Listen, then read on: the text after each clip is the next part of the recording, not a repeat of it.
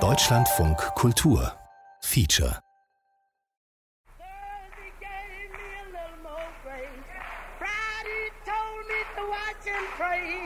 Saturday told me what to say. Sunday gave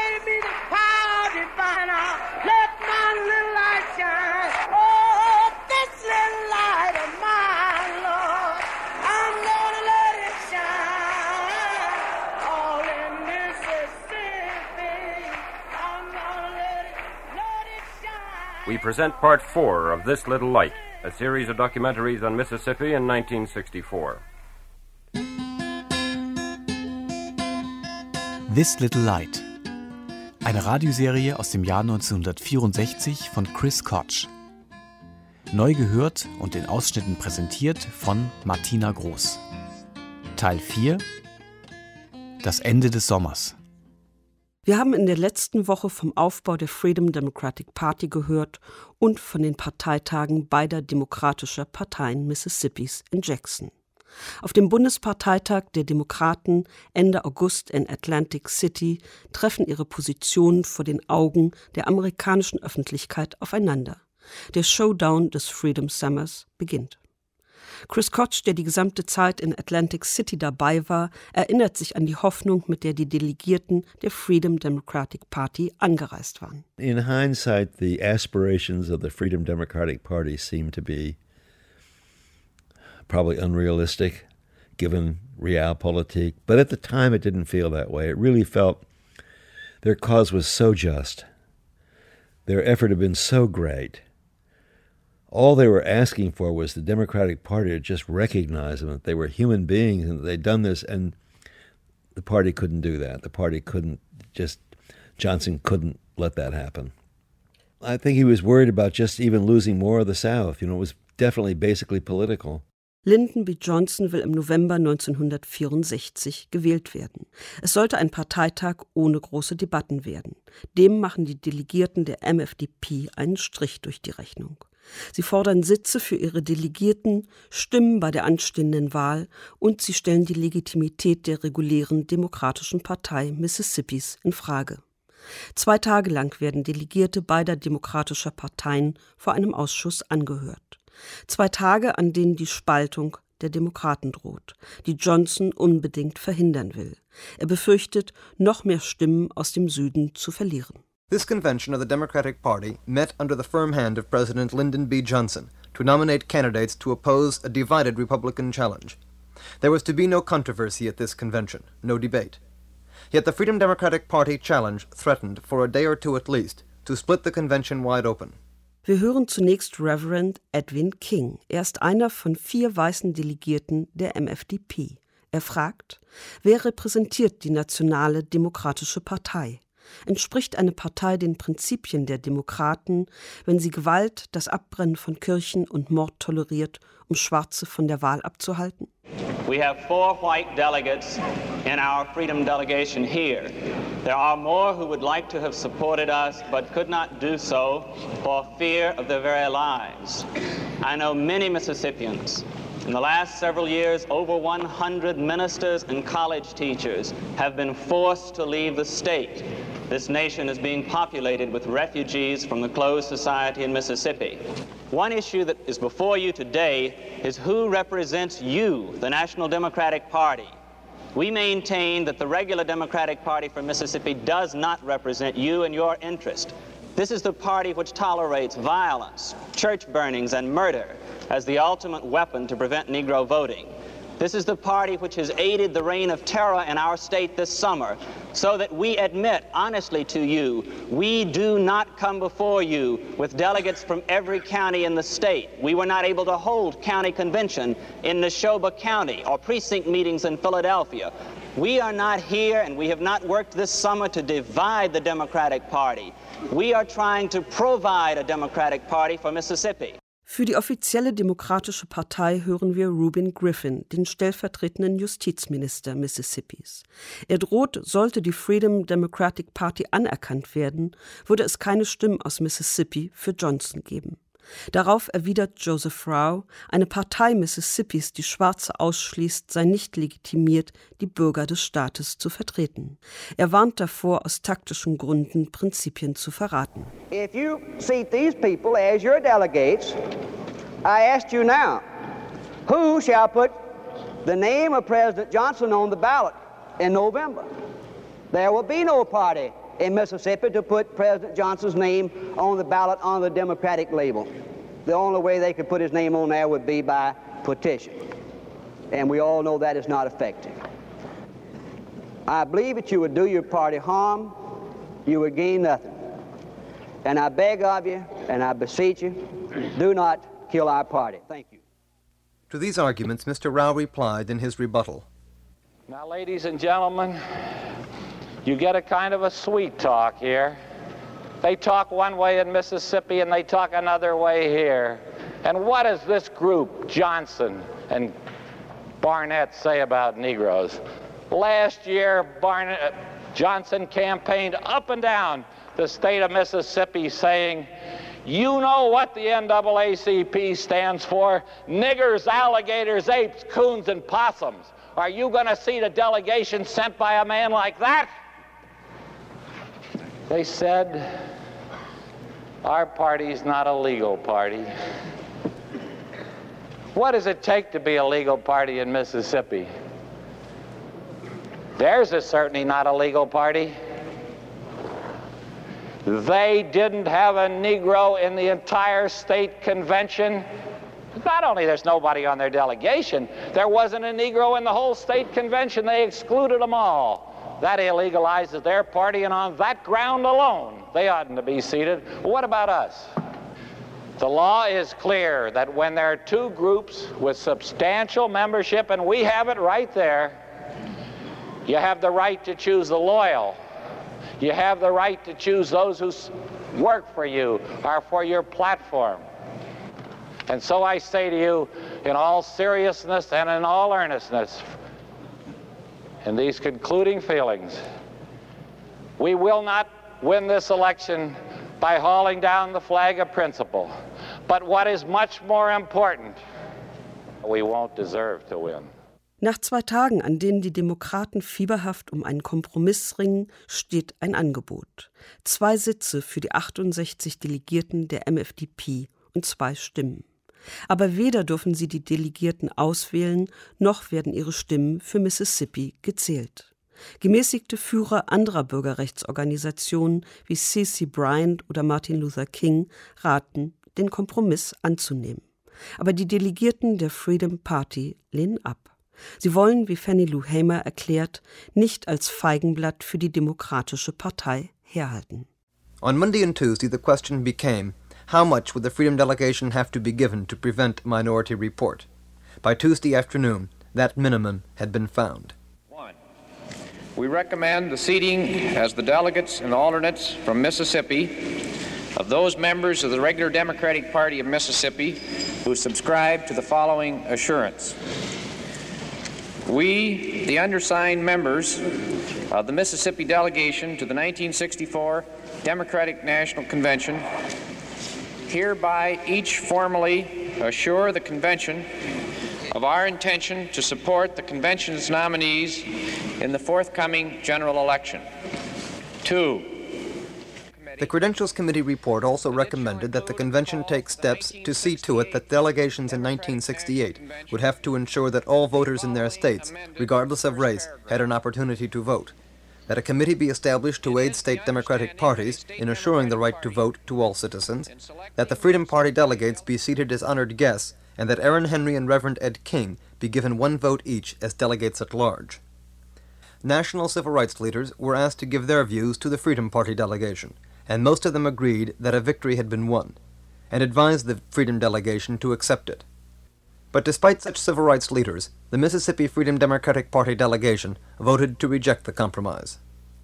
The thing about the Credentials Committee report that was, uh, shall I say, most unacceptable was that the Credentials Committee itself attempted to spell out the fact that not only would we only have two votes at the convention, but that these two votes could not be cast for the state of Mississippi. And it is our position that that symbolizes our whole reason for being here the denial of the right to vote in Mississippi. There was this issue also in the Credentials Committee's report, and that is the report of the Credentials Committee sought to not only say how many votes we would have, but who in our delegation would have the vote. And that is somehow symbolic of white America through the years, saying to Negro Americans who your leaders will be. Mrs. Hamer, how do you feel about this? You feel you've accomplished something in coming here to this convention? Uh, yes, one some of the things I, I wouldn't care to answer, but uh, I say this that uh, in coming to this national convention, one of the reasons that we stand up to not compromise, we are tired of tokenism in the state of Mississippi, and we didn't come here for tokenism, and you know, we just, you know, I'm grateful that I could come, but we are out, so we just out. We would like to, if we, you know, we will, you know, just, I feel all right about it, but we still didn't want just two votes. But the disillusionment on part of the young people and Mississippi was just, I mean, you could feel it in your heart, you know? It's like something died, you know, there a kind of belief in the goodness of the country or something just kind of died. Die Desillusionierung der Bürgerrechtsaktivisten über das Taktieren Johnsons geht tief. Der Vertrauensverlust in die Demokratie der USA wird einer der Gründe für die Radikalisierung der schwarzen Bürgerrechtsbewegung sein. Trotzdem ermöglicht der öffentlich erzeugte Druck Lyndon B. Johnson, ein Jahr später den Voting Rights Act zu verabschieden. Und auch die Demokraten werden nach dem Parteitag nie wieder so sein wie vorher. Geschlossen verlassen die Dixiecrats die Partei. Rückblickend hat sich einiges für die schwarze Bevölkerung Mississippis verändert und das nachhaltig. Donna Moses verweist auf die Gründung der Freedom Democratic Party, mit der Hunderttausende erreicht wurden, die sich plötzlich als Teil einer Gemeinschaft fühlten, die feststellten, sie waren nicht allein. Bob Moses sieht die Erfolge über die Freedom Party hinausgehend. Da sind die Freedom Schools, aus denen sich zukünftige Führungspersönlichkeiten für die Bewegung entwickeln können. Neue Gemeindezentren sind gebaut worden. Das FBI hat ein Büro in Mississippi eröffnet. Und im Sommer 1964 haben Weiße und Schwarze gezeigt, wie ein Konzept einer freien Gemeinschaft, in der die Rassentrennung aufgehoben ist, aussehen kann. Whether or not we are seated what we've done is um, to really reach um, hundreds of thousands of people who have never been reached before. We've been able to give them a feeling of, of belonging uh, to something which can offer them a certain amount of protection if it only means that there are, you know, 100,000 other people who know um, what you're going through you know, who know when you've lost your job and, and are willing to try to help you. I mean, this is very important in the state. What the people, the white people and the segregationists have been able to, to accomplish here is that they've been able to isolate people.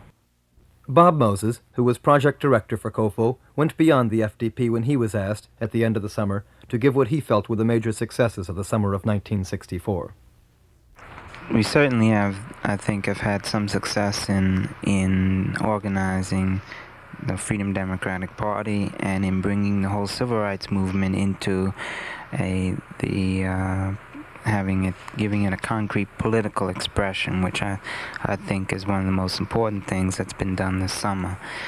Uh, we've had some success, I think, in the freedom schools and trying to develop within maybe over 2,000 youngsters around the state the ability to talk about their problems, to to have some expression among themselves about those things that can't talk about in in the regular classrooms. And I think that out of this, a lot of good local young people as leaders will come. Uh, we've had some success in a couple of places in getting community centers started, and even one in the process of being built with two construction people and local farmers coming down to, to help build it. Um, I think we've had um, some success in the very fact of the presence of the FBI here with uh, an established office which they didn't have before, and their apparent intention to try and keep getting at the facts and, and doing something about the terror. Um, I think that we've had very important success in just establishing the right of white people to live and work in Negro areas. That is the concept of the open community as far as Negro communities are concerned. Wir hören noch einmal Jane Addams aus unserer ersten Folge. Adams hat als Freiwillige den Sommer über in Harmonie mit Afroamerikanern gelebt und gearbeitet. Sie berichtet, wie sich ihr Verhältnis im Laufe der Wochen verändert hat. Damit stellt sie den vorherrschenden Mythos der Südstaaten von der unabänderlichen Trennung Weißer und Schwarzer in Frage. Do you feel that um, uh, you and the other volunteers are making a real contribution to the community? I think so. Sometimes we feel a little frustrated because, you know, we aren't doing as much as we'd like to do because we want to change the world overnight, and you don't do that.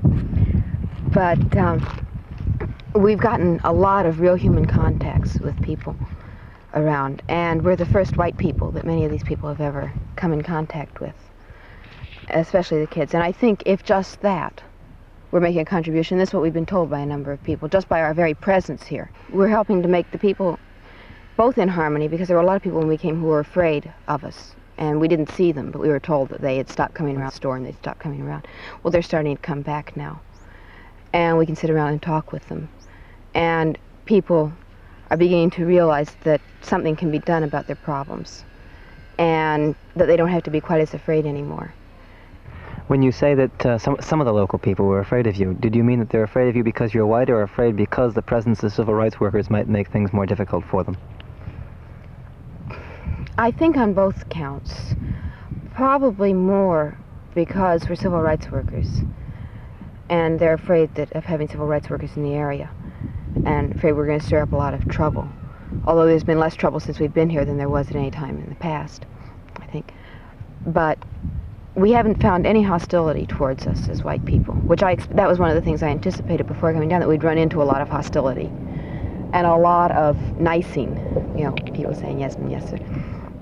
And we found very little of that. There was a lot of shyness of us because we were outsiders and, you know, just from a completely different background and they had no way of relating to who we were or what we were. But I think this is breaking down too as they see us with the kids and with the other adults. They begin to see that we do, we can interact and we are human beings. And maybe we're the first white people they've ever seen as human beings, you know, which I think is a very significant kind of thing. Der Erfolg der Bürgerrechtsbewegung in Mississippi war vom Mut vieler Einzelner und von großer Verantwortung getragen. Es ging um Selbstermächtigung und nicht um Führer wie Martin Luther King oder später Malcolm X. Das war die klare Politik von Snick und Kofo. Trotzdem, wenn es um die durchdachten Taktiken, Methoden und Entscheidungen der Bewegung in Mississippi geht, um das philosophische Grundgerüst, dann steht immer wieder ein Name im Hintergrund. Bob Moses, der in Harvard Philosophie studiert hatte und unter anderem von Albert Camus Der Mensch in der Revolte beeinflusst war. Einer Philosophie der moralischen Verantwortung und der Aktion. Ein Lebensentwurf, der auf dem schmalen Grat balanciert, in der der Mensch weder Täter noch Opfer ist. Was für Moses dazugehört?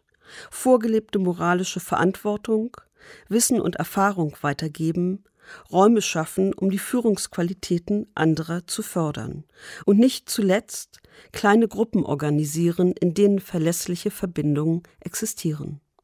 Wie Moses feststellt, war die Bewegung erfolgreich, wenn es um den Civil Rights Act von 1964 und die Aufhebung der Rassentrennung in öffentlichen Räumen geht. Aber wenn es um Bildung, Gesundheit oder das Recht zu wählen geht, steht die von der Verfassung garantierte Gleichberechtigung nach wie vor aus. Im Frühjahr 2018 habe ich Bob Moses und seine Tochter Maisha in Cambridge, Massachusetts getroffen. When you stop and think about, well, what were what was that movement able to actually accomplish? It was just one dimension of constitutional status in which it succeeded. And that was even though you were working on the vote, you were working on education, uh, we were working on health, uh, there's work going on on work and jobs. It was just public accommodations that the country agreed um, at every level, at the federal constitutional level, every state constitutional level, and municipality, that there would be constitutional status uh, for everybody on public accommodations. So people could actually freely mingle, right, in the public space, right? But that's, that's the only place where um, there was real um, relinquishment of the state's role, right? Uh, so, in every other case on education, on um, voting, on health, uh, the country is still fighting that struggle, right? What, what does it mean to be a citizen of the country uh, for purposes of your education or for purposes of your health, right? Or for purposes of the right to vote? I mean, we're still fighting that. We didn't win that constitutional status. And, and so that's sort of the marker of this um, constitutional age, right? Um, whether or not the idea of constitutional personhood gets extended into these other dimensions of, of life, right? Bob Moses ist in den 90er Jahren mit einem Projekt für Mathematik, dem Algebra-Projekt, zurück nach Mississippi gegangen. Ein Projekt, das in direktem Zusammenhang mit der Civil Rights Bewegung steht. Anstatt des Wahlrechts ist Mathematik das Werkzeug, um soziale Verbindungen zu schaffen. Mehrere Zehntausend Kinder und Jugendliche haben sich seit den Anfängen mit dem Algebra-Projekt einen Zugang zu höherer Mathematik geschaffen. Wie Moses anmerkt, war die Wählerregistrierung in den 1960ern nicht per se radikal, sondern weil die Pächter aus dem Mississippi-Delta daran beteiligt waren. Und so besteht die Radikalität des Algebra-Projekts in der Zuwendung zu den Kids am unteren Ende der Gesellschaft. Sie sollen die Bildung erhalten, die sie für die ökonomische und politische Mitgestaltung der Gesellschaft brauchen. And uh, the Algebra Project actually um, takes off from the civil rights movement. The civil rights movement, what we were looking at was uh, using the right to vote as an organizing tool. Uh, so, what became available with the shift in the technology from industrial to information age technology, um, quantitative literacy uh, got on the table. And so, algebra in this country became, in some sense, available as an organizing tool.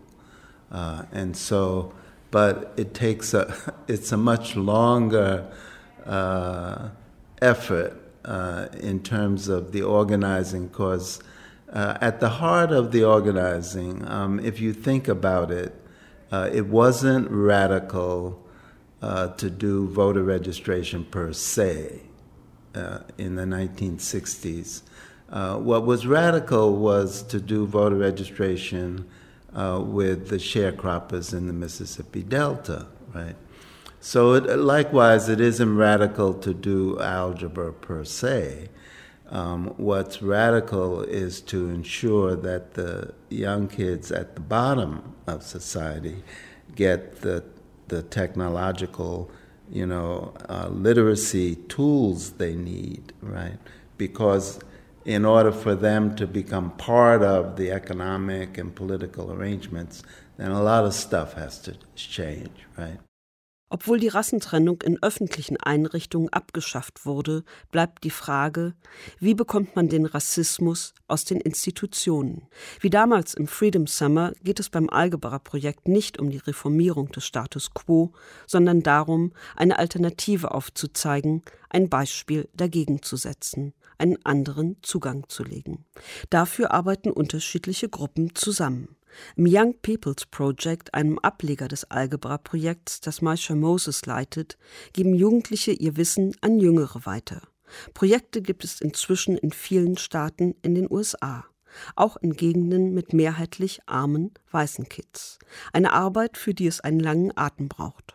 Yes, very long vision. I think um, as he thinks about it, you know, and that the experience in the movement really gave them um, they lived this idea of how do you get racism out of an institution, right? The the, the legal and political structures that support it. Um, so you know, how do you get Jim Crow out of public accommodations? How do you get Jim Crow out of education? I think that really is the problem that the Algebra Project is working on. Um, and math is the organizing tool for that. The Algebra Project is absolutely about how do you um, provide a quality education for all children, regardless of, of background. Part of what, in addition to um, a strategy which, you know, brings different groups of people to work together to work on a problem. Um, in addition to that, um, I think one of the key learnings in Mississippi was that it's the people who are most directly affected by the problem who must be involved in um, crafting the solutions and who must be um, at the heart of, or at least part of, the heart of working on the problem.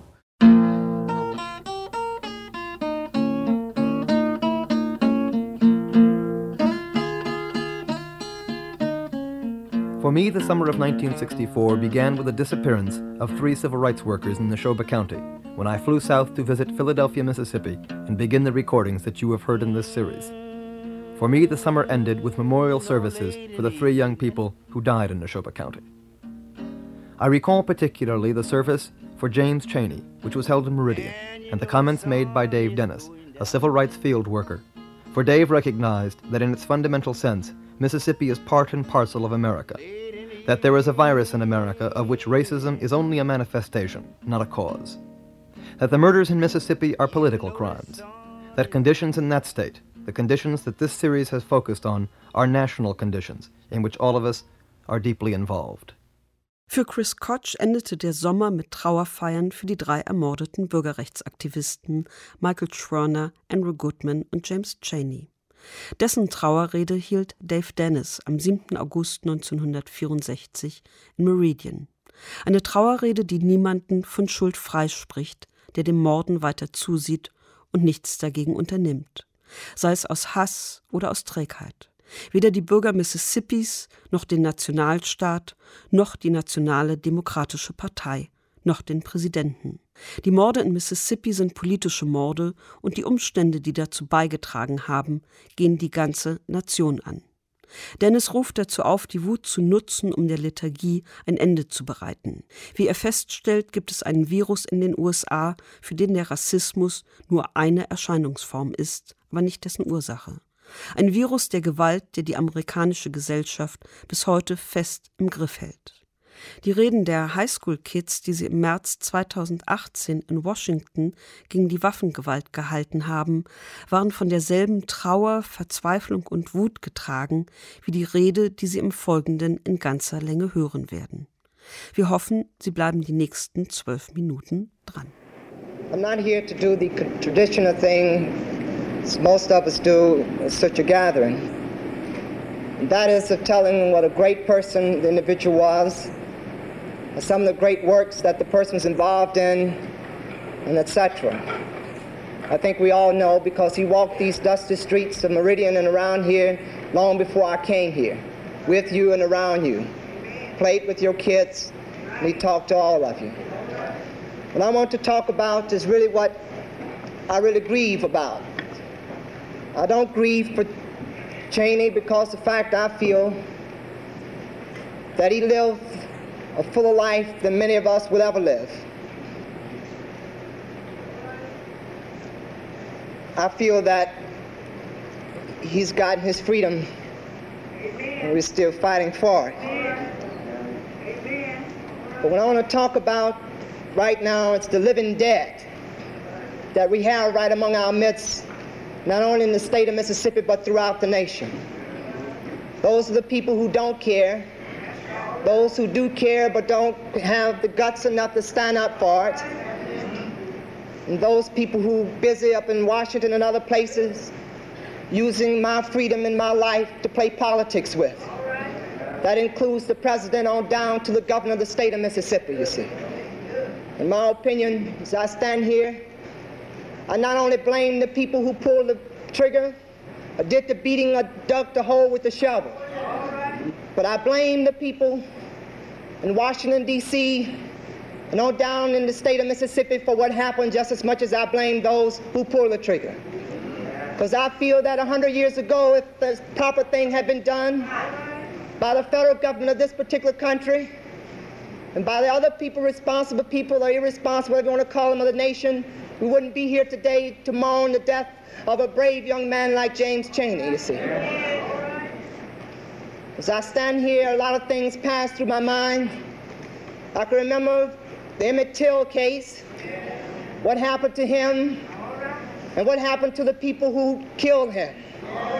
They're walking the streets right now, and the brother one is a police officer in a place called Ruleville, Mississippi. I can remember back down here, right below us here, a man by the name of Mack Parker, and exactly what happened to him, and what happened to the people who beat, killed him, and drug him down the streets and threw him in the river.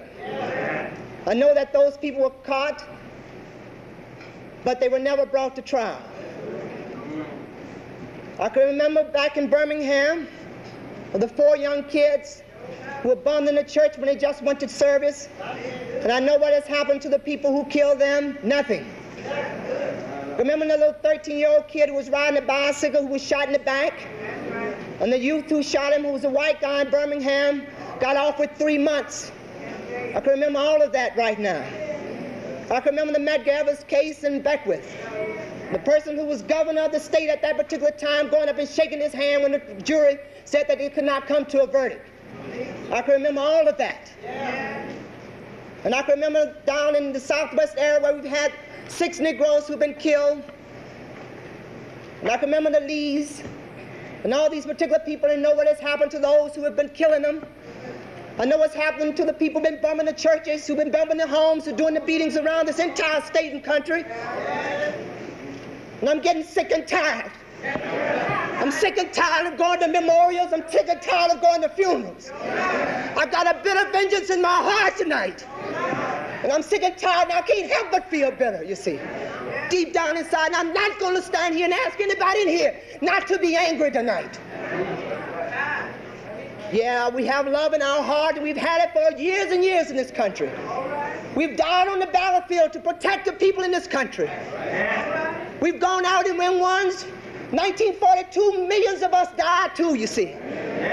We were out there standing. We have people in this country today with no eyes, without a leg, without an arm, to defend this country and to come back to do what? To live as slaves, you see. I'm sick and tired of that. I am too. Got a lot more I want to say.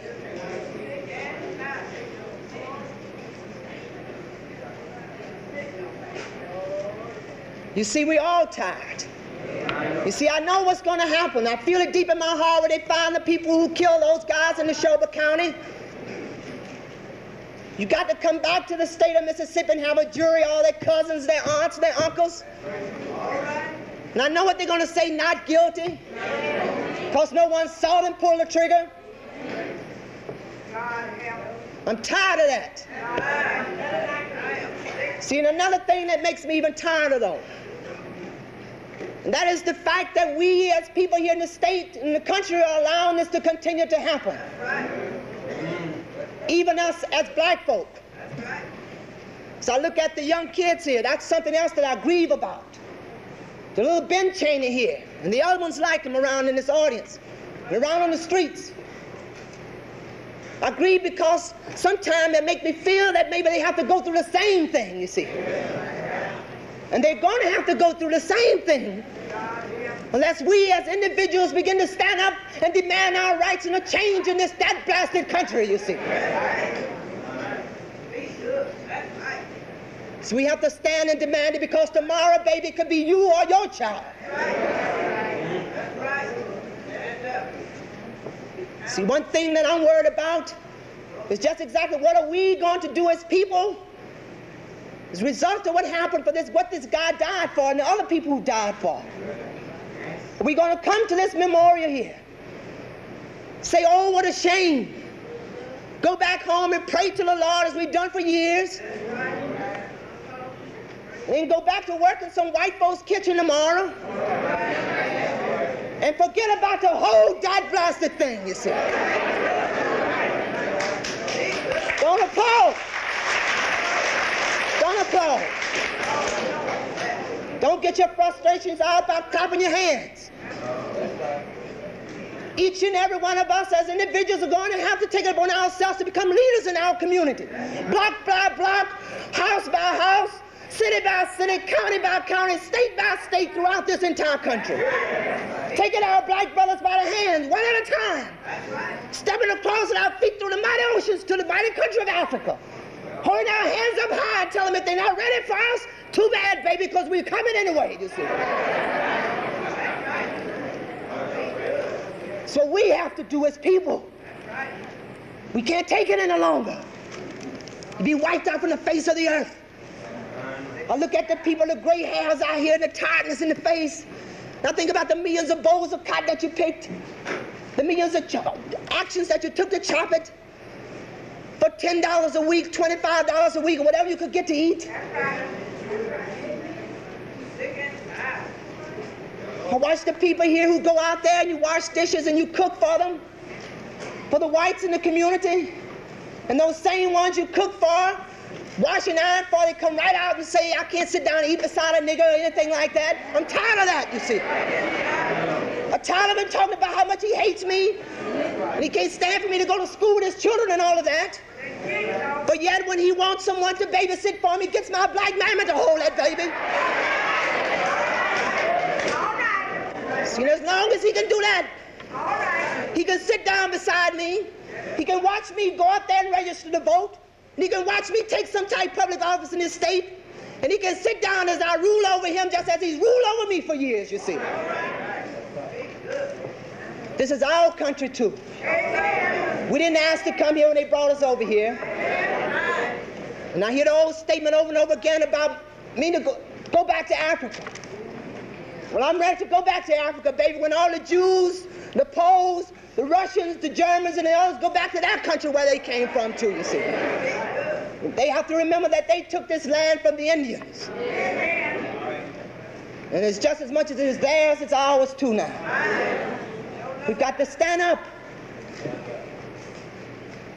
The best thing that we can do for Mr. Chaney, for Mickey Schwerner, for Andrew Goodman, to stand up and demand our rights.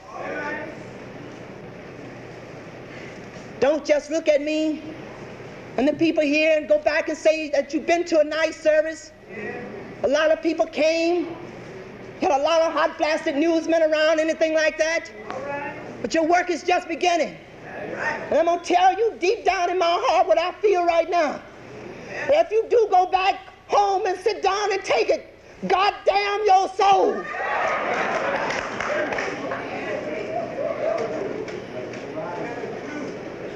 Stand up. The old neighbors down there who are too afraid to come to this memorial, take them to another memorial. Pick them up and take them down there. Make them register to vote. And you register to vote. I doubt if one fourth of this house is registered. Go down there and do it.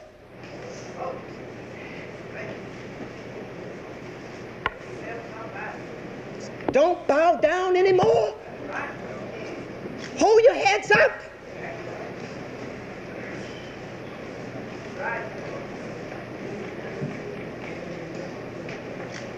We want our freedom now. I don't want to have to go to another memorial. I'm tired of funerals. I'm tired of it. You got to stand up.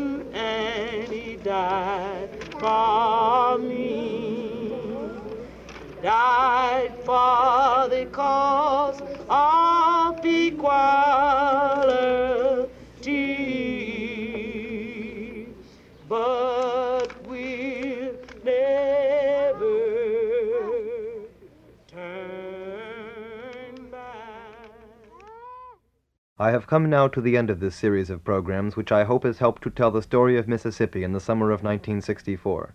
Am Ende seiner Serie tritt Chris Koch zum ersten Mal selbst in den Vordergrund.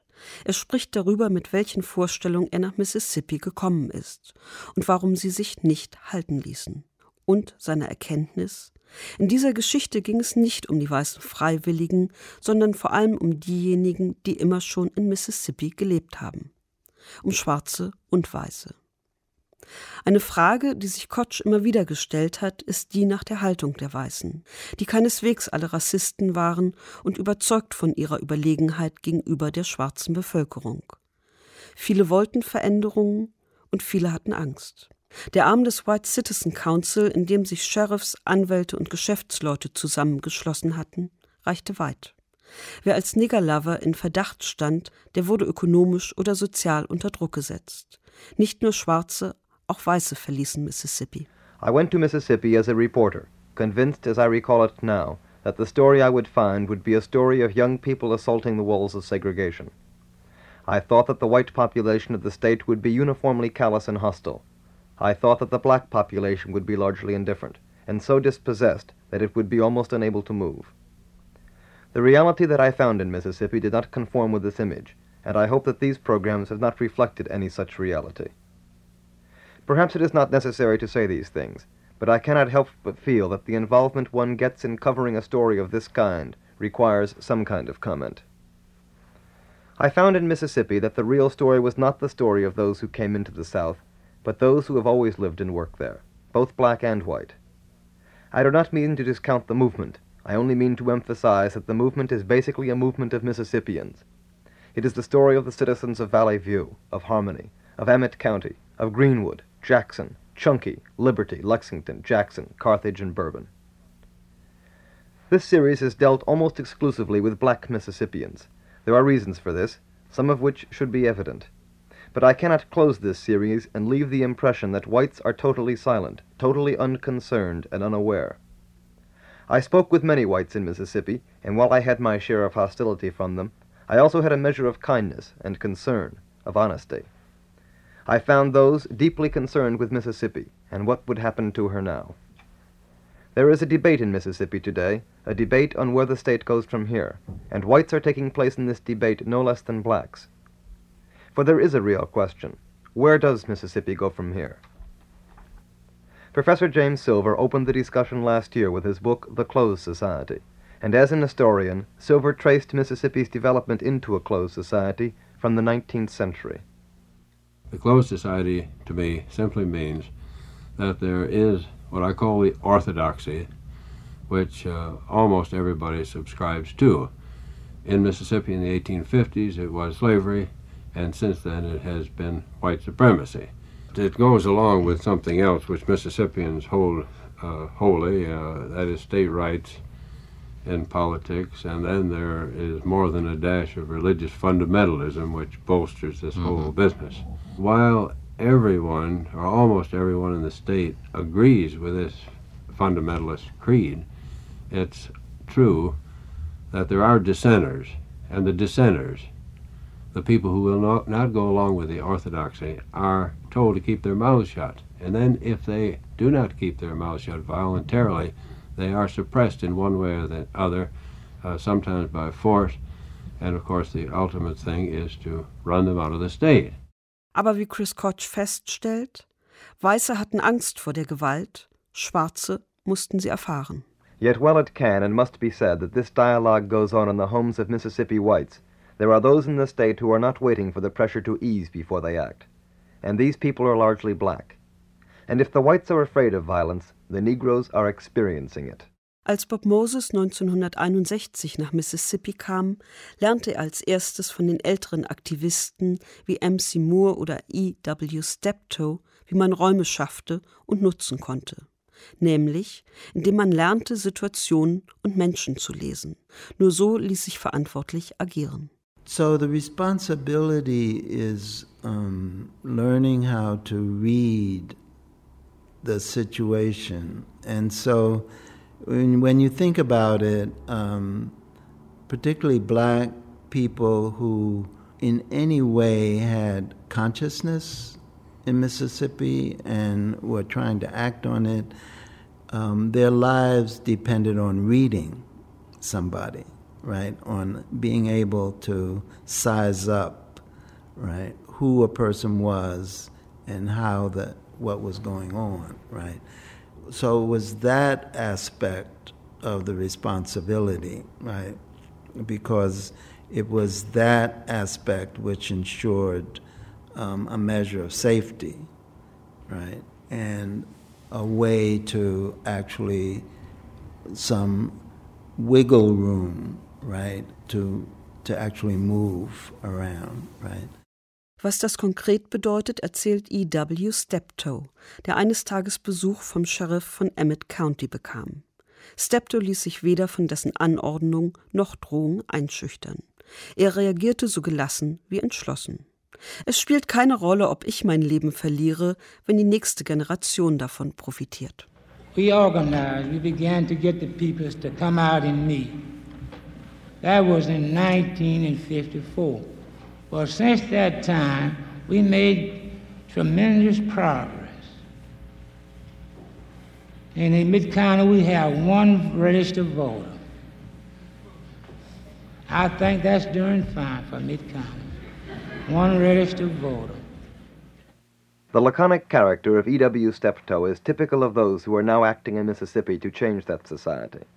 The reaction to their activities came swiftly in the summer of 1964. The next day, the sheriff visited. When he walks in, I was sitting inside my home. He walks in with his hat on, with, with guns on his side, and says, Steptoe, I want to talk with you. I told him, I said, okay, Sheriff. I says, uh, have a seat. He said, No, I want to talk with you privately. I said, No, Chef, I have had orders not to go out. Well, you know, I, I hadn't had no orders.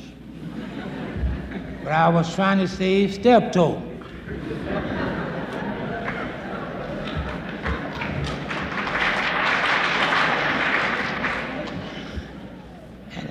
But he insisted that I should walk out and talk with him. Well, you know, quite natural. Well, I give over because he had his guns and his blackjacks, and I know what they're supposed to do to Negroes in the state of Mississippi. Well, I walks out, I gets about 10 feet from the porch. He says, Steptoe, don't you know you're going to get killed? Said, Yes, Chef. I said, I know that. I know my life is overdue. I said, I know I'm supposed to have been killed. He said, Well, Steptoe, what would it profit you to lose your life in a case like this? I said, Well, it wouldn't mean nothing to me at my age to lose my life. And the children and the unborn generation will profit by me losing my life. Der Erfolg der Bewegung war nur möglich durch die Zusammenarbeit verschiedener Gruppen, der Älteren aus Mississippi und der Studenten von SNCC und CORE, die anfangs von außerhalb kamen, denen sich aber immer mehr junge Schwarze, neue Schwarze, wie James Foreman sie nannte, anschlossen.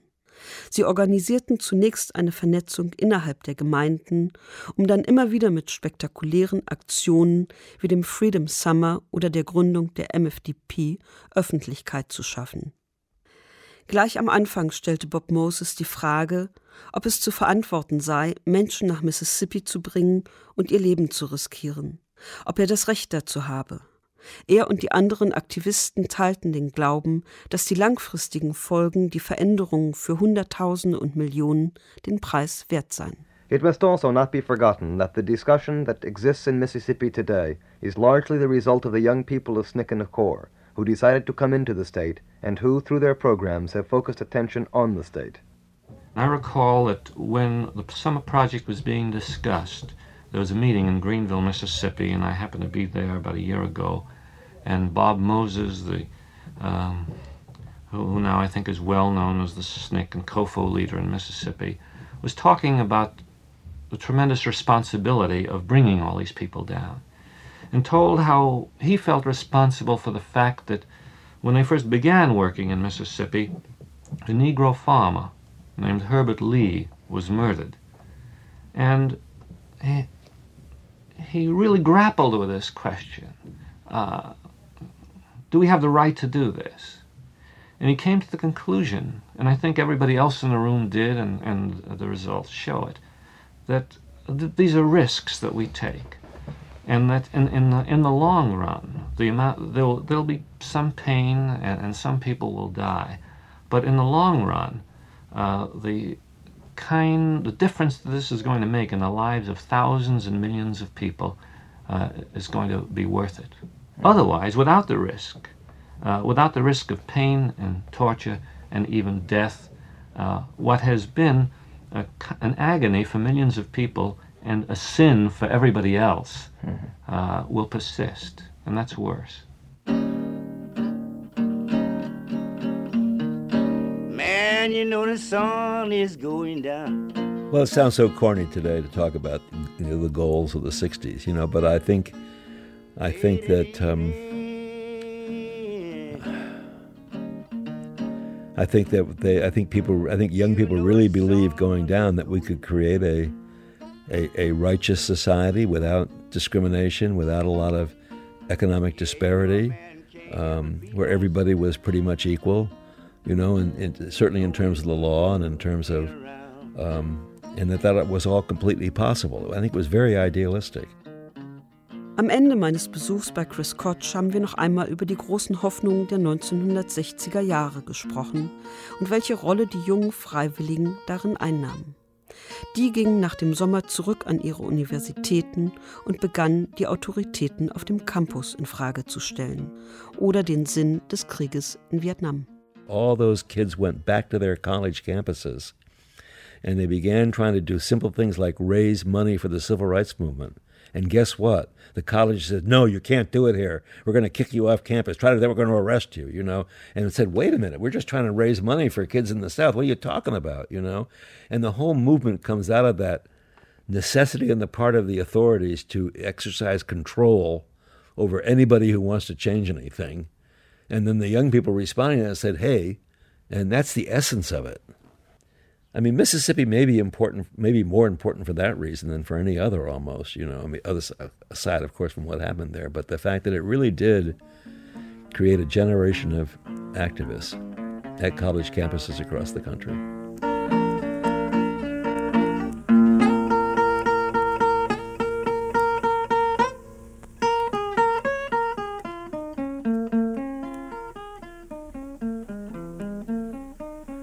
This has been part four of This Little Light, a series of documentaries on Mississippi in 1964. This Little Light. Eine Radioserie aus dem Jahr 1964 von Chris Koch. Neu gehört und in Ausschnitten präsentiert von Martina Groß. Teil 4 Das Ende des Sommers. Ton Thomas Monajan. Regieassistenz Vivian Schütz. Produktion Deutschlandfunk Kultur 2018.